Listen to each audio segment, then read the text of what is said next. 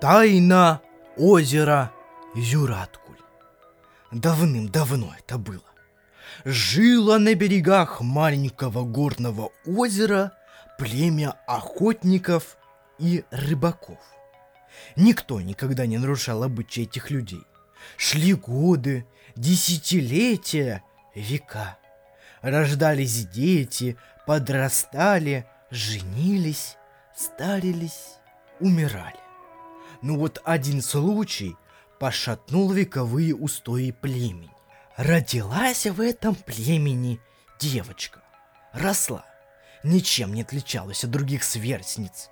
Незаметно повзрослела и вдруг с годами превратилась в девушку невиданной красоты. Они заговорили. Ее заметили.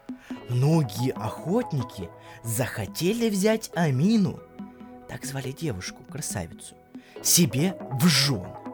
Даже сам вождь племени, великий повелитель гор, могучий богатырь Таганай, который держал на своих плечах ночное солнце луну, и тот добивался любви Амины. Но сердце девушки тянулось только к молодому, красивому и отважному охотнику Акбулату. Он тоже любил ее и считался первым женихом. Однажды охотники ушли в дальние горы. В стойбище остались одни женщины и дети.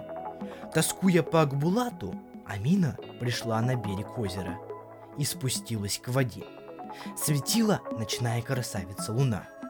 Озерная гладь не колыхалась и не отражала в себе окружающий мир, как в огромном опрокинутом зеркале. Амина наклонилась к воде и застыла от удивления. На нее глядела невиданной красоты и прелести девушка. Не сразу поняла Амина, что это была именно она – она была прекраснее всех своих соплеменниц, прекраснее всех женщин страны повелителя гор. И сердце девушки возликовало. С той поры каждую ночь приходила к озеру и любовалась собой. Реже стал вспоминать Акбулата. Вскоре Амина забыла юношу-охотника и стала с нетерпением поджидать возвращения богатыря Таганая чтобы взобраться на его плечи и осветить ночной мир своей красотой и лучезарным блеском. Разве я не прекраснее Луны? Только я одна достойна быть женой великого победителя гор. Внушала она сама себе. И при этом Амина весело хохотала, воображая, как оттолкнет от себя безусого Акбулата. Но сердце девушки – возмущенная изменой, вдруг сильно забилась, больно затрепетала, выскользнула из груди и растворилась в озере. Амина застыла в немом изваянии, а потом превратилась в каменного истукана. Весть о несчастье дошла до охотников.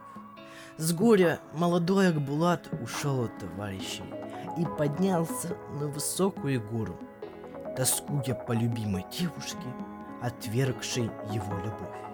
Он посидел и умер от печали.